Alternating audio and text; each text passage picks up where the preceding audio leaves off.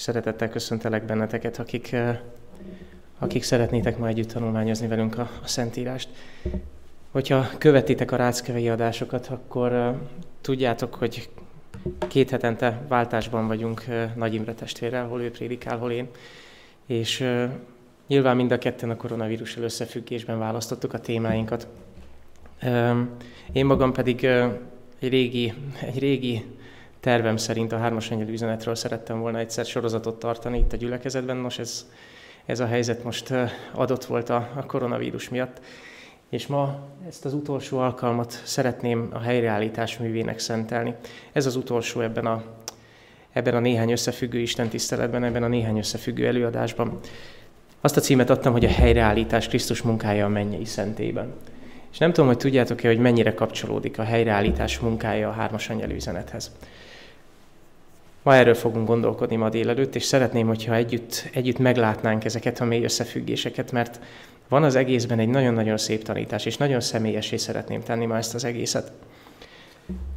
Onnan indultunk el, még hetekkel ezelőtt, hogy uh, olvastam egy újságcikket, ami arról beszél, hogy mit mondanak ma a Amerikában a különböző proféták és prédikátorok, hogy mikor jön el a vég.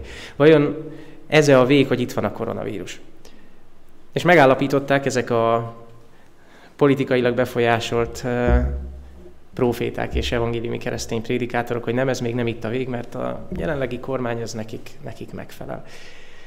És ebből jött nekem az ötlet, hogy hát mi lenne, hogyha elkezdenénk azzal foglalkozni, hogy Jézus mit mond, hogy mikor jön el a vég. És Jézusnak van egy nagyon-nagyon egyszerű mondata. Azt mondja, akkor jön el a vég, amikor az Isten evangéliumának, amikor az Isten országának evangélium az egész világon hirdettetik. Tehát mikor jön el a vég? Akkor, amikor az egész világon hallani fogják az evangéliumot. A dzsungeltől a sivatagig, mindenhol, ahol emberi lény tartózkodik, mindenki hallani fogja az evangéliumot, Jézus ezt megígérte nekünk. Még a mai modern eszközökkel is ez egy picit lehetetlennek látszik. De Jézus azt mondta, hogy így lesz, és én hiszem, hogy az ő szava áll. És ma ennek az igének egy utolsó alkalomként egyetlen vetületére szeretném a figyelmet felhívni. Azt mondja, bizonságul minden népnek. Miért olyan fontos Jézusnak az, hogy minden nép számára bizonyság legyen az evangélium? Mert Isten egy népet szeretne látni. Isten egy népet szeretne látni, szeretné a saját népét együtt látni, szeretné összegyűjteni az ő népét, és erről gondolkodtunk a múlt alkalommal a, az aratás és a szüret képeivel. De ma ugyanígy, ugyanehhez kapcsolódóan az ítéletről szeretnék veletek együtt gondolkodni. Isten szeretne egy népet látni, szeretné az övéit együtt látni, nem tudom az illusztráción mennyire látszik, a juhok és a kecskék még együtt vannak. De amikor Jézus eljön, azt ígéri, hogy a juhok és a kecskék el lesznek választva. És mi az, ami ezt az elválasztást meg fogja tenni? Mi az, ami igazán beérleli? Azt, hogy megjelenik egy nép. Nagyon érdekes, hogy maga a hármas angyil üzenet ad nekünk erre egy nagyon jó, nagyon jó támpontot. A hármas üzenetnek van egy kerete. Az első úgy kezdődik, hogy féljétek az Istent, mert eljött az ő ítéletének órája, és úgy fejeződik be, hogy itt van a nép. Itt van előállt. Ez az üzenet gyakorlatilag, ha, ha végigolvasod és hogyha megszívleled, téged magad, magadat egy nép közé állít, egy nép közé sorol. Nyilvánvalóan a jók közé. Azt mondja, hogyha megfogadod azt, hogy féld az Istent, hogy neki adod a dicsőséget, ha hiszed, hogy eljött az ő ítéletének órája, ha hiszed azt, hogy ő a teremtő, és sorolhatnám tovább, hogy mi minden van még ebben az üzenetben, akkor rád is vonatkozik ez a mondat. Itt van, itt vannak a szentek, itt van az Isten népe. Itt van az Isten népe. Az Isten népe azok, akik őt szeretik, akik, akiket ő az ő saját nevén nevez. Ennek az üzenetnek az a célja, hogy beérleljen egy népet az Isten számára. És ha már azt mondtam, hogy az Isten népe azok, akik őt szeretik, figyeljétek meg, hogy János Apostol mit mond arról, hogy őt szeretni mit jelent. Teljesen összhangban van azzal, amit a harma, amivel a harmadik angyal üzenete végződik. Ha engem szerettek, az én parancsolataimat megtartsátok.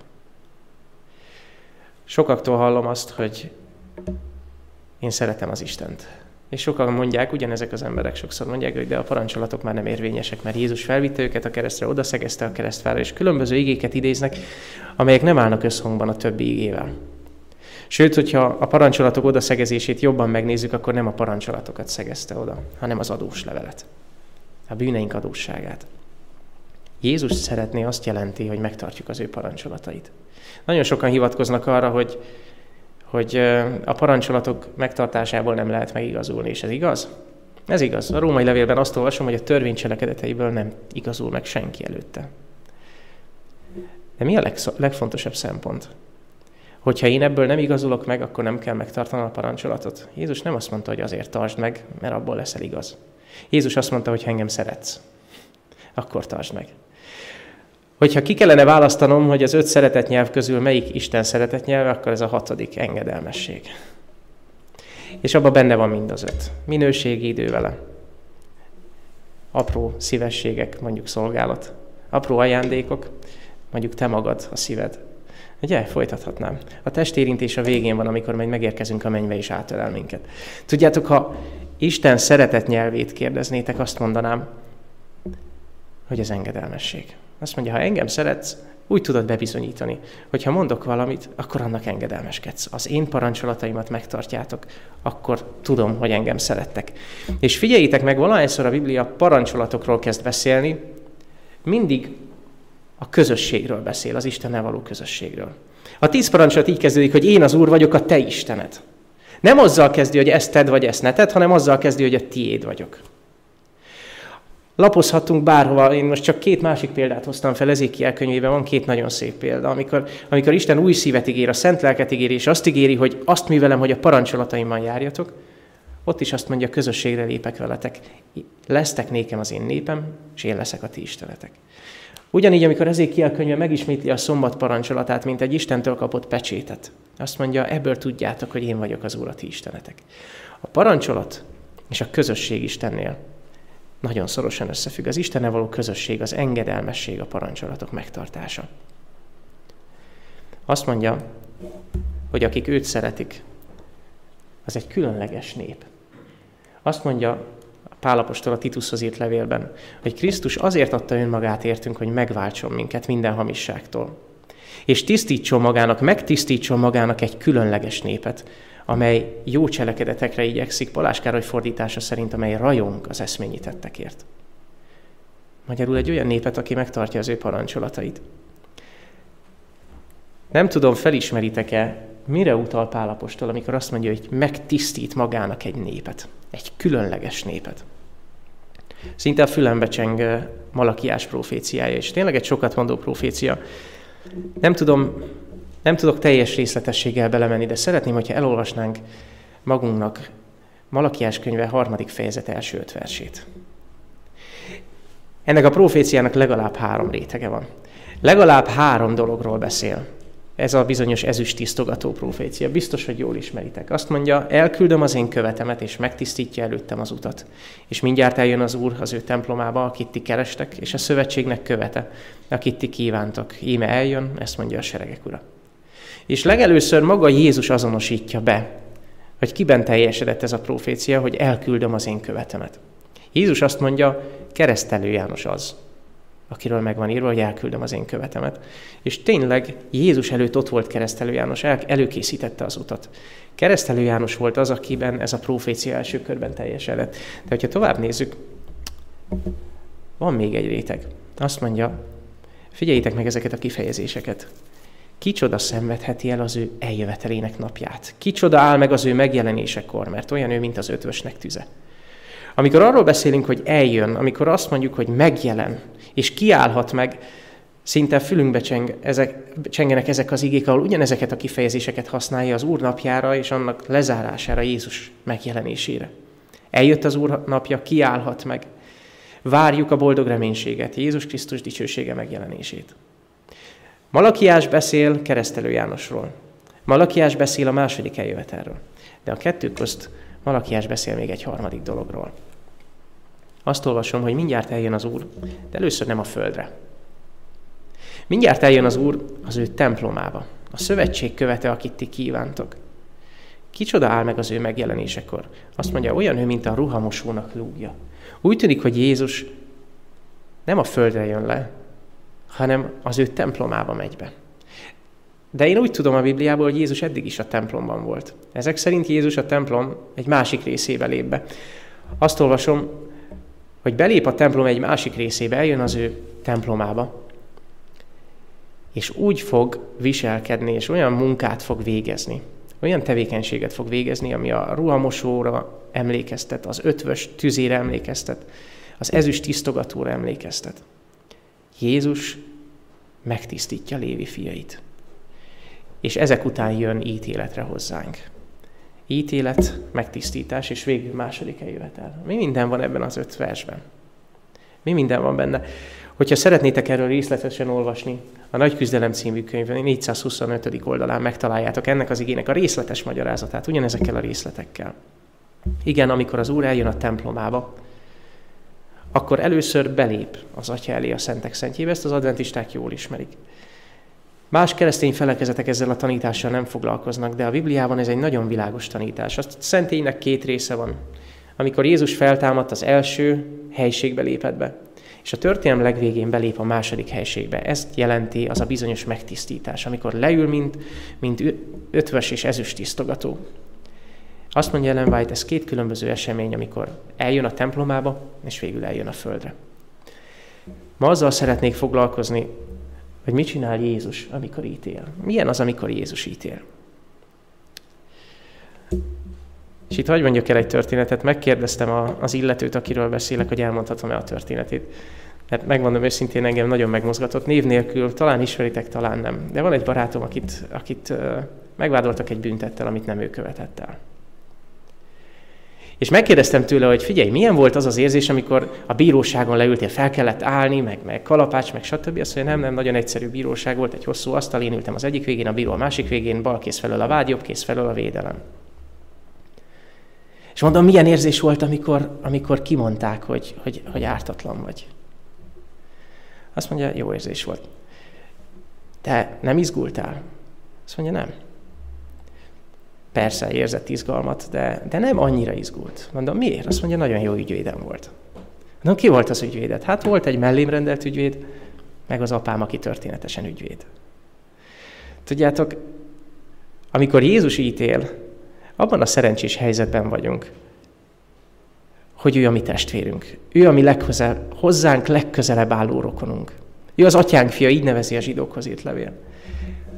Hogyha ott ülsz a bíróságon, vagy ott állsz a mennyei bíróság előtt, nem valóságban és nem fizikailag, hanem hitben, tudj róla, hogy az ügyvéded, az ügyvéded nem más, mint Jézus Krisztus. Így tudod megőrizni a nyugalmadat az ítélet napján. Nyugodt vagy, hogyha tudod, hogy ez ügyvédet történetesen az apád, vagy a testvéred. Nyugodt vagy, hogyha tudod, hogy a bíró mindent megtesz azért, hogy megmentsen téged. Ennek a barátomnak e, nem volt ilyen szerencséje, a bíró nem akart mindent megtenni, hogy őt megmentse, de mivel a fiú tudta, hogy ártatlan, ezért nem kellett idegeskednie. Jó ügyvéd, és tudja, hogy ártatlan. Amikor Jézus előtt állsz, amikor Isten ítél, amikor ott vagy a mennyei bíróság előtt, ártatlan vagy, vagy nem? A válasz az, hogy ártatlan vagy. Nem magadtól, hanem Jézus Krisztus a helyedre állt. Nem csak ügyvédet, hanem helyettesed. Ő lett a vádlott. Ártatlanul állsz a mennyei bíróság előtt. Ilyen, amikor Jézus ítél. És tudjátok, hogy miért mondja azt Habakuk, hogy hallgasson előtte az egész föld? Őrizd meg az ártatlanságodat. Ne kezdj el beszélni, ne te mondd a védőbeszédet, inkább hallgass. Amikor a mennyei bíróság ítél, akkor Jézus az, aki szól helyetted. Ő az, aki viseli a bűnödet, te ártatlanul állsz. Ártatlanul állsz azért, mert ő az, aki megtisztít téged, és akkor hallgasson előtte az egész föld. Te is hallgatsz, mert Jézus szól helyetted, és a vádolóid is elhallgatnak. Erre a jelenetre vissza fogunk térni. Nézzétek, az ítélet a mennyben kezdődik. Azt olvasom, és ez nagyon hamar kiderül, azt olvasom, hogy féljétek az Istent, mert eljött az ő ítéletének órája. Viszont a második eljövetelről azt olvasom, hogy sem a napot, sem az órát nem tudjuk. Tehát, hogyha az ítélet óráját tudjuk, mert azt mondja, eljött ez az óra, de az eljövetel óráját nem tudjuk, akkor az ítélet és az eljövetel két külön esemény. Az ítélet órája nem Jézus eljövetel, az ítélet előbb történik. Az ítélet kihirdetése, az már Jézus eljövetele. Amikor Jézus eljön, azt mondja, ímé eljövök hamar, és az én jutalmam velem van. Az ítélet már lezárul, mire Jézus eljön. Az ítélet nem egyenlő tehát a második eljövetellel. Az eljövetel óráját nem tudjuk, az ítélet óráját igen. És nézzétek, hogyan festi le jelenések könyve, amikor Jézus ítél. Nagyon-nagyon szeretem jelenések könyve 11. és 10. fejezetét egymás mellé tenni. Azért, mert a tizedik fejezet elmondja nekünk, hogy mi folyik a Földön, a 11. fejezet vége pedig elmondja nekünk, hogy ugyanebben az időben mi folyik a mennyben. A két történet párhuzamos. Azt olvasom, hogy a mennyei ítéletkor megnyilatkozik az Isten temploma a mennyben, jelenések könyve 11-19. Megnyilatkozik az Isten temploma a mennyben, és meglátszik az ő szövetségének ládája. Az Isten szövetségének ládája meglátszik az ő templomában. Kinyílik egy függöny a templomban, a belső függöny, ahogy a zsidókhoz ért levél is megerősíti, van egy belső függöny. És a belső függönyön túl meglátszik az Isten szövetségének ládája. Az a bizonyos frigyláda, amiben ott van, ott van áron kiajtott veszély, ott van egy korsó manna, ott van a törvénytábla ugye a földi másolatban. Ott vannak rajta a kérubok. A mennyben ez úgy néz ki, hogy ez az Isten trónja. Megnyilatkozik az Isten temploma a mennyben, meglátszik az ő szövetségének ládája. És ugyanebben az időben a Földön történik valami. Miközben megnyílik az Isten temploma a mennyben, itt a Földön valami olyan történik, amit így ír le az apostol, hogy megettem egy tekercset, egy üzenetet kaptam az Istentől, ami a számban édes volt, mint a méz. De amikor lenyeltem, a gyomromban keserű volt. És az angyal így szól Jánoshoz, hogy ne foglalkozz azzal, hogy megkeserítette a gyomrodat. Ne foglalkozz azzal, hogy most rossz a gyomrod, és rosszul érzed magad. Neked ismét profétálnod kell. Eddig az Isten üzenetét közvetítetted, amikor a szádban édes volt ez az üzenet, mint a méz. Ezután is az Isten üzenetét kell közvetítened. Ismét profétálnod kell, de nézzétek a megfogalmazást. Sok népek, nemzetek, nyelvek és királyok felől. Sok nép, nemzet, nyelv és királyok felől. Hol találunk még ilyen felsorolást? Sok nép, nemzet, nyelv. Ez a hármas angyal üzenet bevezetése. Azt mondja, egy üzenetet visz az angyal minden népnek, nemzetnek, nyelvnek, stb. Gyakorlatilag jelenések könyve tizedik fejezete előrevetíti azt az üzenetet, ami majd a tizennegyedik fejezetben lesz kimondva. Azaz, miközben a mennyben megnyílik az Isten temploma, addig a földön az Isten egy üzenetet küld mindenkinek. Féljétek az Istent, neki adjatok dicsőséget, mert eljött az ő ítéletének órája. Megnyílt a templom a mennyben, eljött az ítélet órája. Szeretném, hogyha az Ószövetségből egy kicsit még, még mélyebben megnéznénk, hogy mi is történik akkor, amikor megnyílik az Isten temploma a mennyben. Ez egy ószövetségi kép. Egy ószövetségi ünnepből származik. Ez az ószövetségi ünnep Mózes harmadik könyvében található, a 16. fejezetben. Izrael kapott egy csomó törvényt az Istentől a sínai hegynél, és kapott Istentől ünnepeket. Ezek az ünnepek az egész évet átívelték. Az év bizonyos hónapjainak, bizonyos napjain voltak olyan ünnepek, amelyeken, amelyeken az izraelieknek meg kellett jelenni, amelyeken különleges évente egyszeri áldozatokat mutattak be. Ilyen volt a húsvét. Ilyen a pünkösd is, amelyet most ünnepel a keresztény világ. És ez ez az ünnep valójában már beteljesedett a húsvéttel együtt. Krisztusban beteljesedett a húsvét az ő áldozatában. A pünkös már beteljesedett, amikor az apostolok elnyerték a szent lelket. De van egy ünnep, amelyre az egész, amelyről az egész keresztény világnak sikerült valahogy elfelejtkeznie. Van húsvét, van pünköst, ugye? Van karácsony, ami nincs benne a Bibliában. Vannak nagyon szép keresztény ünnepek. De valahogy egyrészt a piros tojás nincs benne a húsvétben eredetileg, ugye? Sem a locsolkodás. A feldíszített fenyőfa sincs benne a Bibliában. Valahogy az ember mindig kitalál magának hagyományokat, amivel színesebbé próbálja tenni azt, amit az Isten eleve nagyon színessé tett. És az olyan alkalmakról, mint például, amiről Mózes harmadik könyve 16. fejezete szól, gyakorlatilag a kereszténység egy egyben elfelejtkezett. Mózes harmadik könyve 16. fejezete nem az év első felében lévő ünnepekről szól, hanem az év második felében lévő egyik ünnepről. Ezen az ünnepen történt valami olyan, amit, ami soha nem történik az év közben. Tudnélik, hogy a főpap belép a belső helységbe, a szentek szentjébe. Szó szerint megnyílik az Isten temploma a mennyben, és meglátszik a szövetség ládája, mert kinyitja ezt a függönyt. Ez az ünnep arról szólt, hogy az egész Izraelnek össze kell együlnie. Az Isten egész választott népének össze kell együlnie, és előtte napokon keresztül bűnbánatot tartani. Azt írja ez a fejezet, hogy aki nem tart bűnbánatot ezekben a napokban, az el fog veszni. Az kiírtassék a, a nép közül. És ezen a napon egy különleges, nagyon különleges áldozatot mutattak be. Kivételesen ennek az áldozatnak a vérét, amit ekkor mutattak be, bevitték a függönyön belül. És ráhintették a szövetség ládájára, ráhintették mindarra, ami ott belül van. És ez a vér nem csak megtisztította a népet, ahogy olvasom, ezen a napon engesztelés lesz értetek, hanem különös módon így fogalmazza meg, hogy még a szent helyet is megtisztítja. Így szerezzen engesztelést a pap a szent helynek, Izrael fiainak tisztátalanságai és vétkei miatt. Miért? A Bibliában azt olvassuk, hogy Isten mindig kész a megbocsájtásra. Ez így volt az Ószövetségben, így van az Új Szövetségben is. Bármikor a kegyelem trónus elé járulhatunk. És a bűnadóságunkat oda tesszük a kegyelem trónja elé. Ezt az Ószövetségben úgy jelképezték, úgy jelképezte Isten, hogyha hozod az áldozatot, akkor annak az áldozatnak a vére vagy bekerült a templomba, vagy rákerült az oltár szarvára, stb. De gyakorlatilag az adósságodat az Isten háza, a templom viselte. Az angol úgy mondja, it's on the house. Vagyis, hogy miénk az adósság, mi vállaljuk a költséget. Az Isten vállalta, hogy, hogy átveszi a bűn felelősségét. Igen ám csak, hogy amit a Földön mutat be, ez az áldozati rendszer, az valójában a mennyeinek a tükörképe.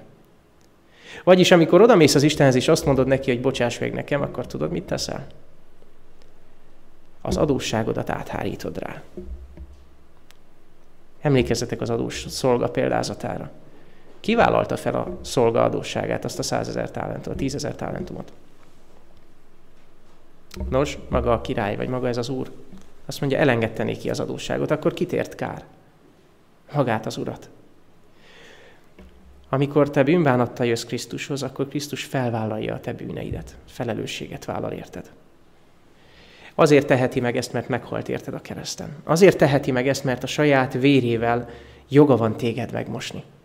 És azt olvasom, hogy így a házra kerül a bűnöd. Azt olvasom, hogy Jézus a te bűneidet hordozza, felvállalja. Rád nézve hatályon kívül helyezi, de a felelősség az övé. Majd látni fogjuk ezt egy különleges példában, egy különleges bibliai szakaszban. Ezért maga a templom lesz megterhelt, adóssággal terhelt. De a történelemben eljön egy nap, hogy a szentély megtisztul. És Dániel könyve proféciája pontosan erről szól. El kell, hogy jöjjön egy nap, amikor az Isten megtisztítja a szentét. Amikor az Isten leszámol a szentély adósságával. Így írja ez Dániel könyve 8. fejezet 14. verse. 2300 este és reggel, azaz 2300 év és megtisztítatik, megigazítatik, helyre áll a szent hely. És mint hetednapi adventisták mi innen származtatjuk az identitásunkat. Így ír a nagy küzdelemben Ellen White, hogy az az ige, amely az adventit legfontosabb alapja és támasztó pillére, ezt a kinyilatkoztatást tartalmazza. 2000 és 300 estéig és reggelig, azután kiderül a szent hely igazsága, azaz megtisztítatik, helyreáll a szent hely. Hisszük, hogy az a nép vagyunk, akik abban az időben élnek, amikor Jézus szolgálata egy másik szakaszba lépett. Bár nem csak bűnbocsátó üdvözítő, figyeljétek a különbséget, hanem bűn eltörlő üdvözítő is. Sokan mondják, hogy jó, hát Krisztus mindent eltörölt a kereszten. Igen, írja a Biblia, hogy eltörölte a bűneinket a kereszten. Csak hogy ez a Károly fordításban egy picit hibás. Amikor a zsidókhoz írt levélben azt olvasom, hogy Jézus eltörölte a bűneinket a kereszten, ott valójában az van, hogy hatályon kívül helyezte a bűneinket. Hatályon kívül helyezte. Másik helyen azt mondja, eltörölte, valójában elhordozta, magára vette a bűneinket. Jézus jelenleg azon szorgalmaskodik, hogy megtisztítsa a szent helyet a bűneinktől. Van egy olyan pont, hogy az Isten temploma lesz megtisztítva, és ez 1844-ben kezdődött. Erről beszéltünk már többször itt. Tudjátok, Jézustól egyáltalán nem áll távol az, hogy megtisztítja a templomot. Olvasunk ilyet a Bibliában? Igen. Miért kellett megtisztítani Jézusnak itt földi életében is a templomot? Nem azért kellett megtisztítani, mert az az Isten, akinek ott kellene laknia, és aki, aki, aki ott akart sátorozni az emberrel, az az Isten valahogy nem tartotta tisztán. Nem azért kellett Jézusnak megtisztítani, mert Salamon rosszul építette. Azaz ekkor már Zorobável, a második templomról beszélünk. Nem azért kellett megtisztítani. Tudjátok, miért kellett megtisztítania? Figyeljétek meg a történetet. Mert mindenfélét behortak oda. Mindenfélét behortak oda. Ez a történet, hogy Jézus megtisztítja a földön a templomot, egy kicsit előrevetíti nekünk, hogy mi történik a mennyben. Igen, amikor Isten elé járulsz, a kegyelem királyi szék elé, te is behordasztod a mindenfélét. Az a különbség, hogy te jól teszed. Erre szólít az ige. Járulj bizalommal a kegyelem királyi székéhez. Azt írja nekünk az Evangelizálás című könyv a 233. oldalon. Isten népének most a mennyei szentélyre kell szegeznie tekintetét ahol nagy főpapunk végső szolgálata folyik az ítélkezés művében, amely népiért közben jár. Feltették nekem egyszer ezt a kérdést, hogy miért olyan fontos ez, hogy most figyeld a szentély, tudd, hogy mi történik ott, stb. Megkérdeztem ezt a barátomat, hogy hogy érezte magát a bírósági tárgyalásán. Mondom, volt benned feszültség? Elmondta, hogy nem, mert az apja volt az ügyvéd. Ez rendben van. Tudta azt is, hogy ártatlan, ez rendben van. De mondom, azért volt benned egy kicsi stressz. Igen, azért volt. Képzeljétek el azt a helyzetet, hogy a világon elkövetett összes bűnöd, amit te elkövettél valaha, a bíróság elé kerül. A mennyei bíróság elé, ahol nem földi törvények szerint, hanem a mennyei mérce, mennyei törvények szerint megvizsgálják az egész életedet. Képzeld el azt, hogy egy hatalmas bírósági tárgyalás vádlottja vagy. de nem léphetsz be a tárgyalóterembe. Kint kell ülnöd a folyosón. Csak azt tudod, hogy bent tárgyalás folyik. Ha oda támasztod a füledet az ajtóhoz, lehet, hogy valami hangokat hallasz, de nem tudod kivenni, hogy mi folyik ott. Csak azt tudod, hogy bent egy tárgyalás folyik.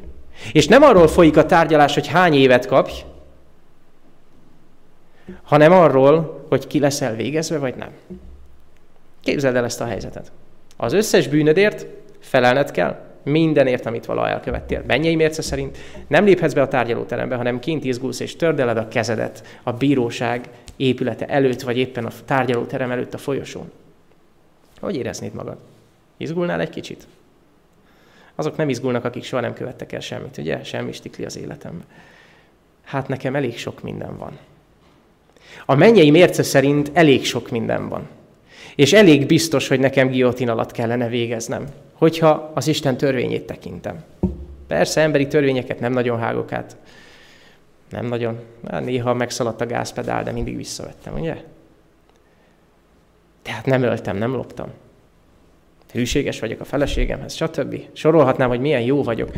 Az Isten megnézni az életemet, és azt mondaná, hogy halál. A bűn zsoldja a halál. Képzeld el azt a helyzetet, hogy nem léphetsz be a bírósági tárgyalásra. Hogyan lehetséges az, hogy nem kapsz, hogy is mondjam, idegösszeroppanást odakint? Egyetlen egy módon. Ha tudod, hogy a bíró igazságos, ha tudod, hogy az ügyész hazudik, és ha tudod, ha tudod, hogy az ügyvédet a világ legjobb ügyvédje. Azt mondja nekünk a Biblia, hogy az emberek elhalnak a félelemtől és annak várása miatt, amik a földre következnek. Neked meg azt mondja, hogy emelt fel a fejed, Jézus hamarosan jön, érted? Miért? Mert úgy állsz kint a bíróság ajtaja előtt, nem léphetsz be a mennybe, nem hallgathatod az ítéletet, ami most folyik a mennyben. De tudod, hogy nagyon jó a bíró, nagyon jó az ügyvéd, és a vádló az hazudik. Mert te Jézus által ártatlan vagy. Ha Jézus vére rajtad, akkor ártatlan vagy. Ha tudnád, hogy egy földi bíróságon éppen rólad folyik az ítélet, akkor biztos, hogy biztos, hogy megváltozna a viselkedésed, a gondolataid. Állandóan az járna a fejedben, hogy vajon mi történik most a tárgyalóteremben. Nos, Isten azt szeretné, hogyha te így gondolkodnál a mennyei szentéről. Éppen rólad folyik az ítélet. Rólad beszélnek az angyalok fent. Igaz ez az ember, vagy nem? Megbocsátatott minden bűne, vagy nem? Takargat még valamit, vagy sem? Nézzétek, a mennyben lévő vizsgálat, az ítélet, az nem egy kegyetlen dolog, hogy Isten alig várja, hogy kimondhassa rólad, hogy halál kész. Péter meghalt. Tűzre vele. Azt olvasom, hogy az Úr, amikor mérlegel, amikor ítél téged, akkor nagyon-nagyon alapos és időt ad. Azt mondja, mikor dolgod végzése közben az utcákat járod, emlékezz róla, hogy Isten mérlegel téged. Nem úgy van, hogy egyszer csak jön az ítélet, kész, neked lejárt az idő, Erdédi Péter. Most is mérlegel engem. A mérlegelés egy folyamat, és nagyon hálás vagyok az Úrnak ezért, mert különben, ha egy pillanat lenne, nem tudom, melyik volt az a pillanat, lehet, hogy, lehet, hogy már elvesztem volna. Az ítélet már jó ideje folyik. Mérd le a templomot és a benne imádkozókat, és gondolj erre, mikor dolgodat végzed, mikor az utcán jársz. Isten mérlegel. Minden gondolatodat mérlegre teszi, minden tettedet mérlegre teszi. Dániel könyve 8. fejezete alapján tudjuk, hogy ez az ítélet 1844-ben kezdődött. A 8. és 9. fejezet összefüggéséről itt már szóltunk részletesebben is, sőt az előző szombatiskolában is beszéltünk róla, az előző negyed évben. Egy kérdés marad nyitva. Miért kell Istennek 175 plusz év? Ugye most már 176 év az ítéletre. Miért kell Istennek 171 néhány év az ítéletre? Az Isten lassan dolgozik? Nem, az Isten nem dolgozik lassan, az Isten nagyon gyors. Ki dolgozott lassan? Sokat beszéltünk erről, és itt is tartottam már erről egy ige hirdetést, hogy a késlekedés oka az bennünk keresendő, nem az Istenben. Az Isten nem késik. Mi késünk. Ő csak hosszan tűr értünk. És találtam az elmúlt, azt hiszem az elmúlt héten egy nagyon-nagyon érdekes idézetet, ami egy régi kérdésemre adott választ. Ellen White ezt 1901-ben írja le, és megtaláljátok a, a White Estate honlapján. Ez egy ki nem adott kézirat, de tudjátok, 2015-ben mindent publikáltak, amit lehet. Azt olvasom, 1901-ben Ellen White így fogalmaz, így emlékezik vissza az 1844-es időre. Az adventhívők testülete 1844-ig egységben munkálkodott. Ó, bár csak mindenki engedelmeskedett volna a mennyből küldött világosságnak. Bár mindenki ingadozás nélkül megőrizte volna helyét, és ne vetették volna el bizalmukat.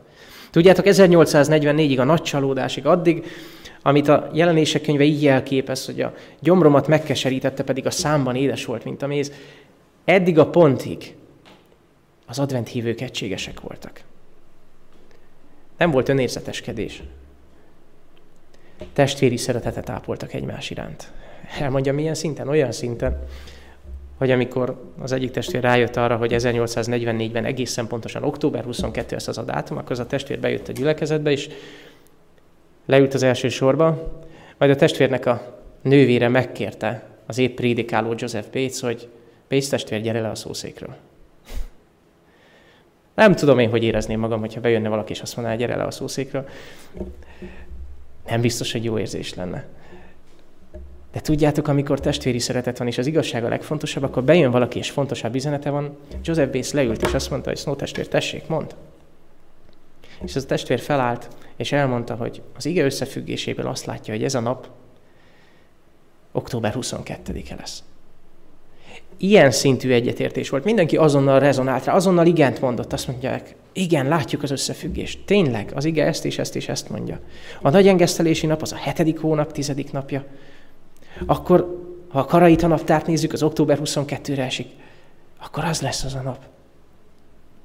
Engedtek a világosságnak, egységesek voltak.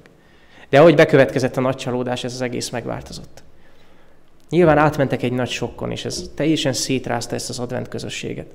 Az advent hívők az advent mozgalomban körülbelül egy olyan félmillió, egymillió között lehettek. És majdnem ugyanennyi kis csoport lett belőle. Különböző nézetekkel, különböző jelenségekkel, különböző látomásokkal, meg mindenféle dologgal. Elkezdték a Bibliát megkérdőjelezni, elkezdték a Bibliát át, átmagyarázni. Elkezdték megkérdőjelezni azt, hogy a tapasztalatuk valós volt, vagy 1844 ez a dátum valós-e. Azt írja Ellen White, bárcsak mindenki engedelmeskedett volna a mennyből küldött világosságnak. Már a nagy csalódás másnapján lehetett tudni, hogy mi történt igazából. 1844. október 22-én. Az Úr világosságot adott egy testvérnek, aki meglátta, hogy ja, Jézus nem a földre jön el, hanem a mennyben lép be, a templom belső részébe. Mindjárt eljön az Úr az ő szent templomába. Az Úr az ő szent templomában hallgasson előtte az egész föld. Vagy láttam egy ember fiát jönni, és a, az öregkorúhoz lépett. Sorolhatnám sorba ezeket az igéket. megvolt a világosság. Már másnap. Október 23, hajnal 4. Vagy nem tudom mikor.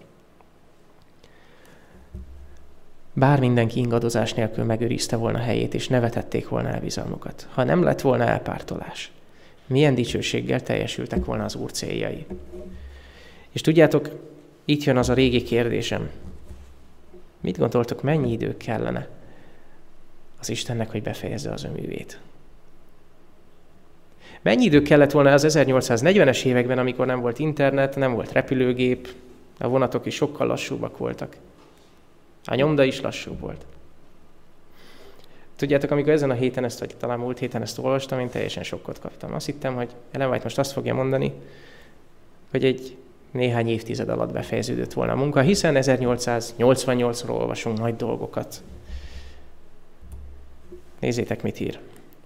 Sátánnak sikerült megfékezni a munkát, amely olyan dicsőségesen indult. Ezért vagyunk még mindig itt a Földön. A nagy ellenség így hátráltatta a művet, amely 1844 néhány hónap alatt befejeződhetett volna. Néhány hónap. És tudjátok, felvetődik bennem a kérdés, hogy ez egy nem naív gondolat, ez egy kicsit az 1840-es években. Hát gondoljatok bele, még, még ott van a vonatok lassúak, ahogy mondtam, repülőgép nincs, internet nincs. Akkoriban kezdett még, még, még Morze 1844-ben kezdte a, a kis kódrendszerét, és akkor, akkor csináltak először hálózatot. Emlékeim szerint akkor volt az első kommunikációs hálózat kiépítése. Elég primitív. De tudjátok, ha kinyitom a Bibliát, azt olvasom, hogy amikor Filip evangélista megkereszteli a Szerecsen komornyikot, mi a következő jelenet? Az, hogy a lélek elragadja Fülöpöt. Ott még vonat se volt. Fülöpnek egy szamara se volt. Gyalog ment. 1844 néhány hónap alatt. Hát, ha néhány hónap, akkor legyen 1845. Gondoljatok bele, Jézus mikor visszajöhetett volna, 175 éve. Néhány hónap alatt befejeződhetett volna. Szeretném, hogyha jól meggondolnátok, hogy ki ír, és ki által ír.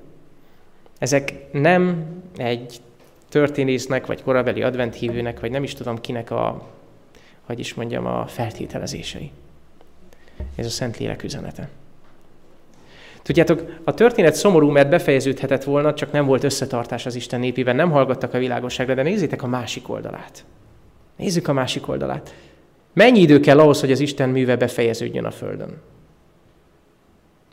Hogyha itt azt mondja, hogy 1844 néhány hónap, akkor 2020 néhány hónap, néhány hét. Persze, a föld lakossága nagyobb. Az Istennek teljesen mindegy. Most is néhány hónap alatt befejeződhet. Mit ír nekünk a római levél? Az Úr rövidre metszi igazságban. Ez az ő ígérete. Ez a legfontosabb ok. Ezért vagyunk még mindig itt a Földön, ezért kellett ez a 176 év. De azt mondja az ige, hogy van még egy másik ok. Miért kell Istennek 176 év az ítéletre? Istennek nem kell 176 év. Nekünk kellett, mert késlekedtünk. De még van egy nagyon-nagyon fontos dolog, ami Isten jelleméről kiderül. Nézzétek meg ezt az igét. Minden nyelv vallja, hogy Jézus Krisztus az Úr, az Atya Isten dicsőségére. Amikor Pálapostól a Filippi levélben felvázolja a megváltás művét, ebben az úgynevezett Krisztus himnuszban, hogy Krisztus honnan jött, milyen mélységbe ment és hová emelkedett fel. Akkor így fejezi be Pál, hogy minden nyelv vallja, hogy Jézus Krisztus az Úr az Atya Isten dicsőségére. Hogy kérdezem meg tőletek, hogy szerintetek, amikor minden nyelv vallja, hogy Jézus Krisztus az Úr, abban mindenbe ki van benne? Az emberek? Biztosan. A mennyei angyalok? Biztosan. De van még egy harmadik csoport. Tudjátok, hogy a mindenbe sátán és az elbukott lények, ezek az elbukott angyalok is benne vannak? Azokat, akiket kivetett Isten a mennyből, mert felázottak ott, ők is azt fogják mondani, hogy Jézus Krisztus az Úr. Akkor felvetődik egy másik kérdés, és még mindig ott tartunk, hogy miért kell ennyi idő az ítéletre? Isten rákényszeríti sátánt, rákényszeríti az emberiséget és az angyalait arra, hogy mondják ki, hogy Jézus Krisztus az Úr. Nem. A kulcs az, hogy Isten nem autokrata. Ezt a mondatot mindenki magától fogja kimondani. Meggyőződésből. Őszintén. Ki szeretettel, ki gyűlölettel. De biztos, hogy ki fogja mondani. Mindenki. Isten nem egyedül tartja az ítéletet, nem autokrata, nem kényszerít senkit. Nem csak mi vagyunk az ítéletben, mint vádlottak, és Isten, mint bíró.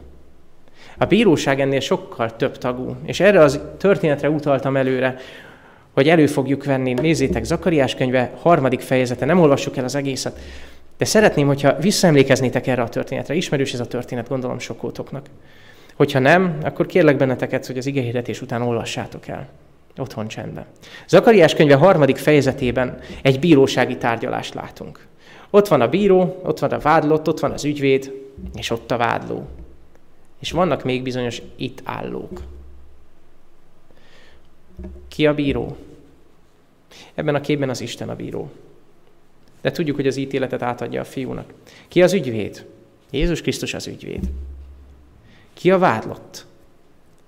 Ebben a képben Jósua a főpapa vádlott, aki az egész népet jelképezi, de figyeljétek meg, mint főpap állott. Kire mutat a főpap? Jézusra. Jézus maga válik helyettünk vádlottá. Míg Jósua, míg Jósua tiszta ruhát kap, addig Jézus elvállalja a bűneink büntetését, és aki bűnt nem ismer, bűnné lett értünk. És ott van sátán Jósua jobb keze felől, hogy vádolja őt. És nem is sorolja fel a Biblia, hogy milyen vádak hangzanak el, de az itt állók jelenlétében azt mondja, van egy ilyen csoport, mindjárt kitérünk rá. Az itt állók jelenlétében Jézus azt mondja, dorgálja meg téged az Úr. Én ezt kikaptam a tűzből. Már üszkösödött, de kivettem a tűzből, és új életet adok neki. Így tekint Jézus rád. Lehet, hogy vannak dolgok, amiket nem tudsz jóvá tenni az életben. De hogyha nem tartasz ki a bűneidben, ha azt mondod, hogy Jézus, szeretném a kezeidbe tenni a bűneimet. Szeretném oda tenni a trónod elé, nem akarok ebben élni, akkor ő képes téged megszabadítani bármiből. Nincsenek határok. Nincsenek határok. Gondoljatok bele, Jósua állott szennyes ruhában, a főpap, aki a legmagasabb pozícióban van a nép között. Ő maga is szennyes ruhában állott. És az Isten őt is meg tudja tisztítani. Nézzétek, kik az itt állók. Akikről nem beszél nyíltan ez a fejezet, ezek az Isten angyalai. Azt mondja, látványossága lettünk a világnak. Az angyalok mindenkor ott vannak, az Isten, az Isten arcát látják. És amikor ez a bírósági tárgyalás megtörténik a mennyben, Jósua jelképesen ott van, te is jelképesen ott vagy, akkor az angyalok, akik életet tanúi, ott állnak. Miért kell Istennek 176 év az ítéletre? Mert nem csak Isten van, és nem csak te vagy, hanem ott van sátán a vádoló. És ott vannak azok. Ott vannak azok az angyalseregek. Ott vannak azok az angyalseregek, akik az életednek a tanúi. És az az igazság, hogy nagyon kíváncsiak. Igen, amikor a mennyben felettet folyik az ítélet, az angyalok nagyon kíváncsiak. Nem azért, hogy valami szaftosat halljanak. Nem azért, hogy valami, nem is tudom, bulvár magazin lenne az életed. Lehetne. De nem ez a cél. Az angyalok, és szeretném, hogyha ezt jól látnánk. Az angyaloknak van egy szempontja, azaz kettő.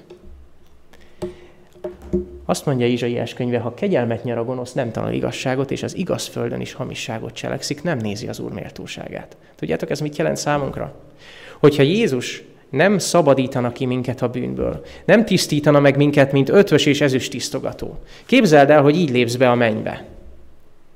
Képzeld el, hogy úgy lépsz a mennybe, hogy még mindig fontosabb neked a videójátékot, mint, mint tudom én, Krisztus közelsége. Még mindig fontosabb neked alkohol, drog, tévé, nők, soroljak bármit, az autód, mint Krisztus közelség, és képzeld el, hogy ott nem lesz az autód.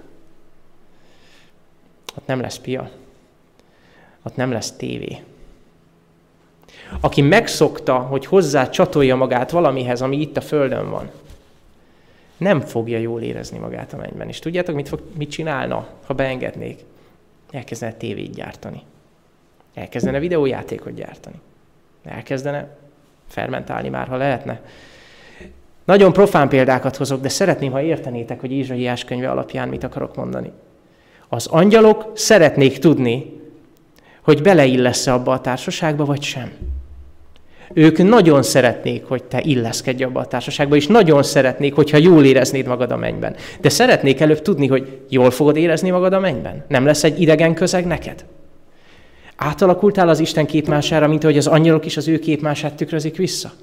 Olyan vagy, mint Jézus? A te szádban sem találtatik álnokság, mint hogy Jézus szájában nem találtatott álnokság? Az angyalok szeretnék tudni, hogy nem lesz kétszer veszedelem, ahogy Náhum könyve írja. És a másik szempont az, hogy az angyalok szeretnék tanulmányozni az Isten hatalmát. És tudjátok, hogy miből tanulják az angyalok az Isten hatalmát? Az Efézusi levél szerint az egyházból. Ahogyan Jézus megtisztítja az egyházat, az az angyaloknak a legszebb tankönyv. Az angyalok tanulhatják a csillagrendszereket, tanulhatják a bolygókat, tanulhatják a biokémiát, bármit tanulhatnak, de amit a legszívesebben tanulnak, az az, hogy Jézus mit csinál az egyházzal itt a Földön. Mit csinál velem, mit csinál veled. Hogyan lehet ebből az alapanyagból olyat kihozni, hogy alkalmas legyen a mennyre? Az evangélium titkaiba az angyalok vágyakoznak betekinteni. Ez az angyalok szempontja. Szeretnek téged, és szeretnék, hogyha jól éreznéd magad a mennyben. És nem éreznéd azt, hogy ott idegen vagy. Jézus Krisztus szempontja nagyon egyszerű. Szinte azt írja ez az ige, hogy azért él, hogy érted közben járjon. Ő mindenképp üdvözítheti azokat, akik ő általa járulnak Istenhez, mert mindenkor él, azért él, hogy esedezzék értünk. Ez Jézus szempontja. És tudjátok, mi az Atya szempontja? Az Atyát sátán minden mai napig azzal vádolja, hogy csak Jézus szeret, az Atya nem. Viszont éppen itt a Bibliában olvasom, éppen az aranyszövegben olvasom, hogy Isten volt az, aki úgy szerette a világot, hogy az ő egyszülöttjét adta. Nézzétek ezeket a mennyei szempontokat. Így már értem, hogy miért 176 év. Isten úgy szereti a világot, hogy az ő egyszülött fiát adja. És nem akarja, hogy bárki elveszen, inkább hosszan tűr. Az angyalok szeretnék látni. Az angyalok szeretnék látni, hogy te jól fogod érezni magad közöttük. Ellen White nagyon sokszor használja ezt a kifejezést, fit, beilleszkedik. To the Society of Heaven, a menny társaságába. Jézus szempontja, meg akar tisztítani, meg akar tisztítani. Ott áll a kegyelem trónusa, vár téged, bármikor mehetsz. Szinte kiállt a kérdés, hogy mi a helyzet veled. Nézzétek csak. A Földön Isten népe között a tisztogatás és a bűntől való szabadulás különleges munkájának kell végbe mennie. Mikor? Amikor Jézus Krisztus a mennyben a vizsgálati ítéletet folytatja. Miközben nézed a mennyet, amikor kutatjuk azt, hogy mi történik a mennyben, amikor arról beszélünk, hogy Jézus főpapi szolgálta, amikor ilyen szavakat használunk, hogy vizsgálati ítélet, attól tartok, hogy egyrészt teológiát csináltunk belőle rossz értelemben, tehát egy tudományt, aminek nincs köze az élethez. Másrészt vannak mások, akik meg, akik meg próbakövet csináltak bele mások számára.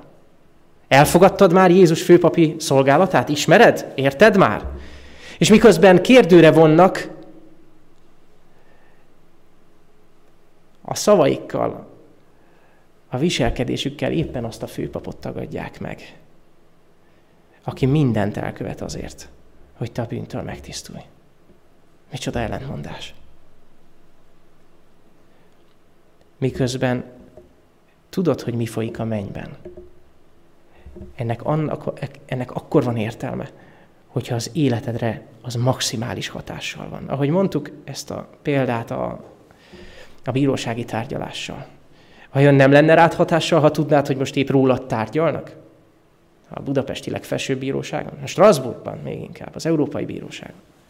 De hatná az életedre, izgulnál, tördelnéd a kezed. Nem hat az életünkre, hogy, hogy most éppen Jézus mérlegel minket?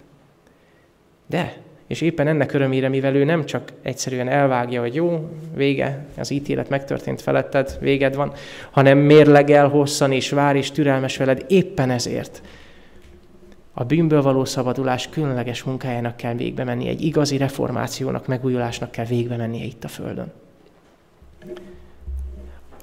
Jézus Krisztus mielőtt visszatért a mennybe, azt mondta a tanítványainak, hogy elmegyek és helyet készítek nektek. De előtte azt mondja, hogy az én atyámnak házában sok lakóhely van, és ezt sokan nem értik. Miért mondja azt, hogy sok lakóhely van, és helyet kell készítenem? Nagyon egyszerű. Jézus mennyei szolgálata a helykészítés.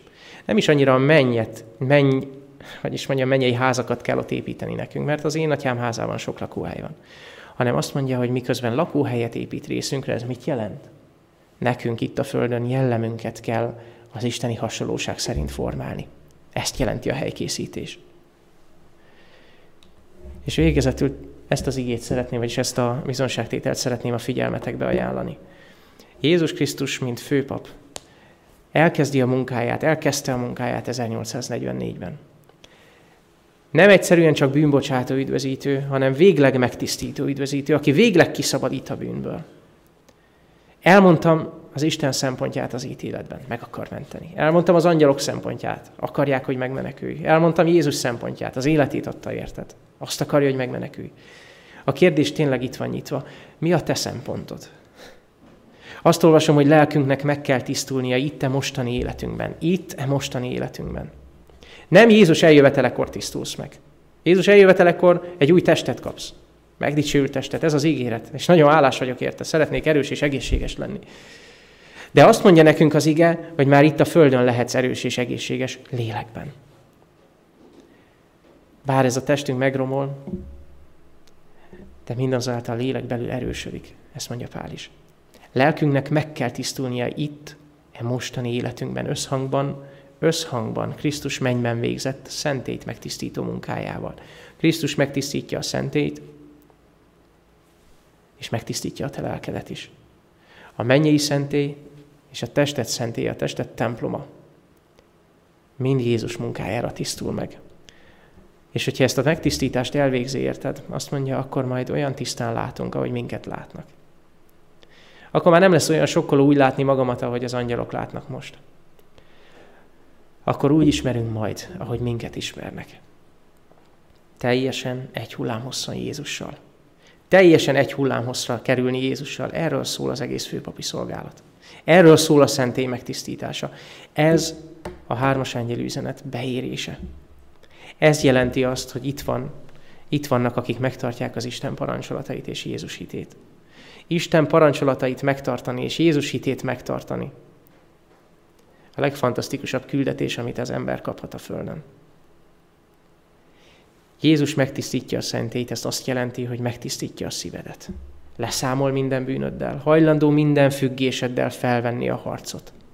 Hajlandó küzdeni érted és megtanít téged arra, hogy az ő parancsolataiban járj. Lelkünknek most kell megtisztulnia itt, e mostani életünkben, összhangban Krisztus mennyben végzett, szentét megtisztító munkájával.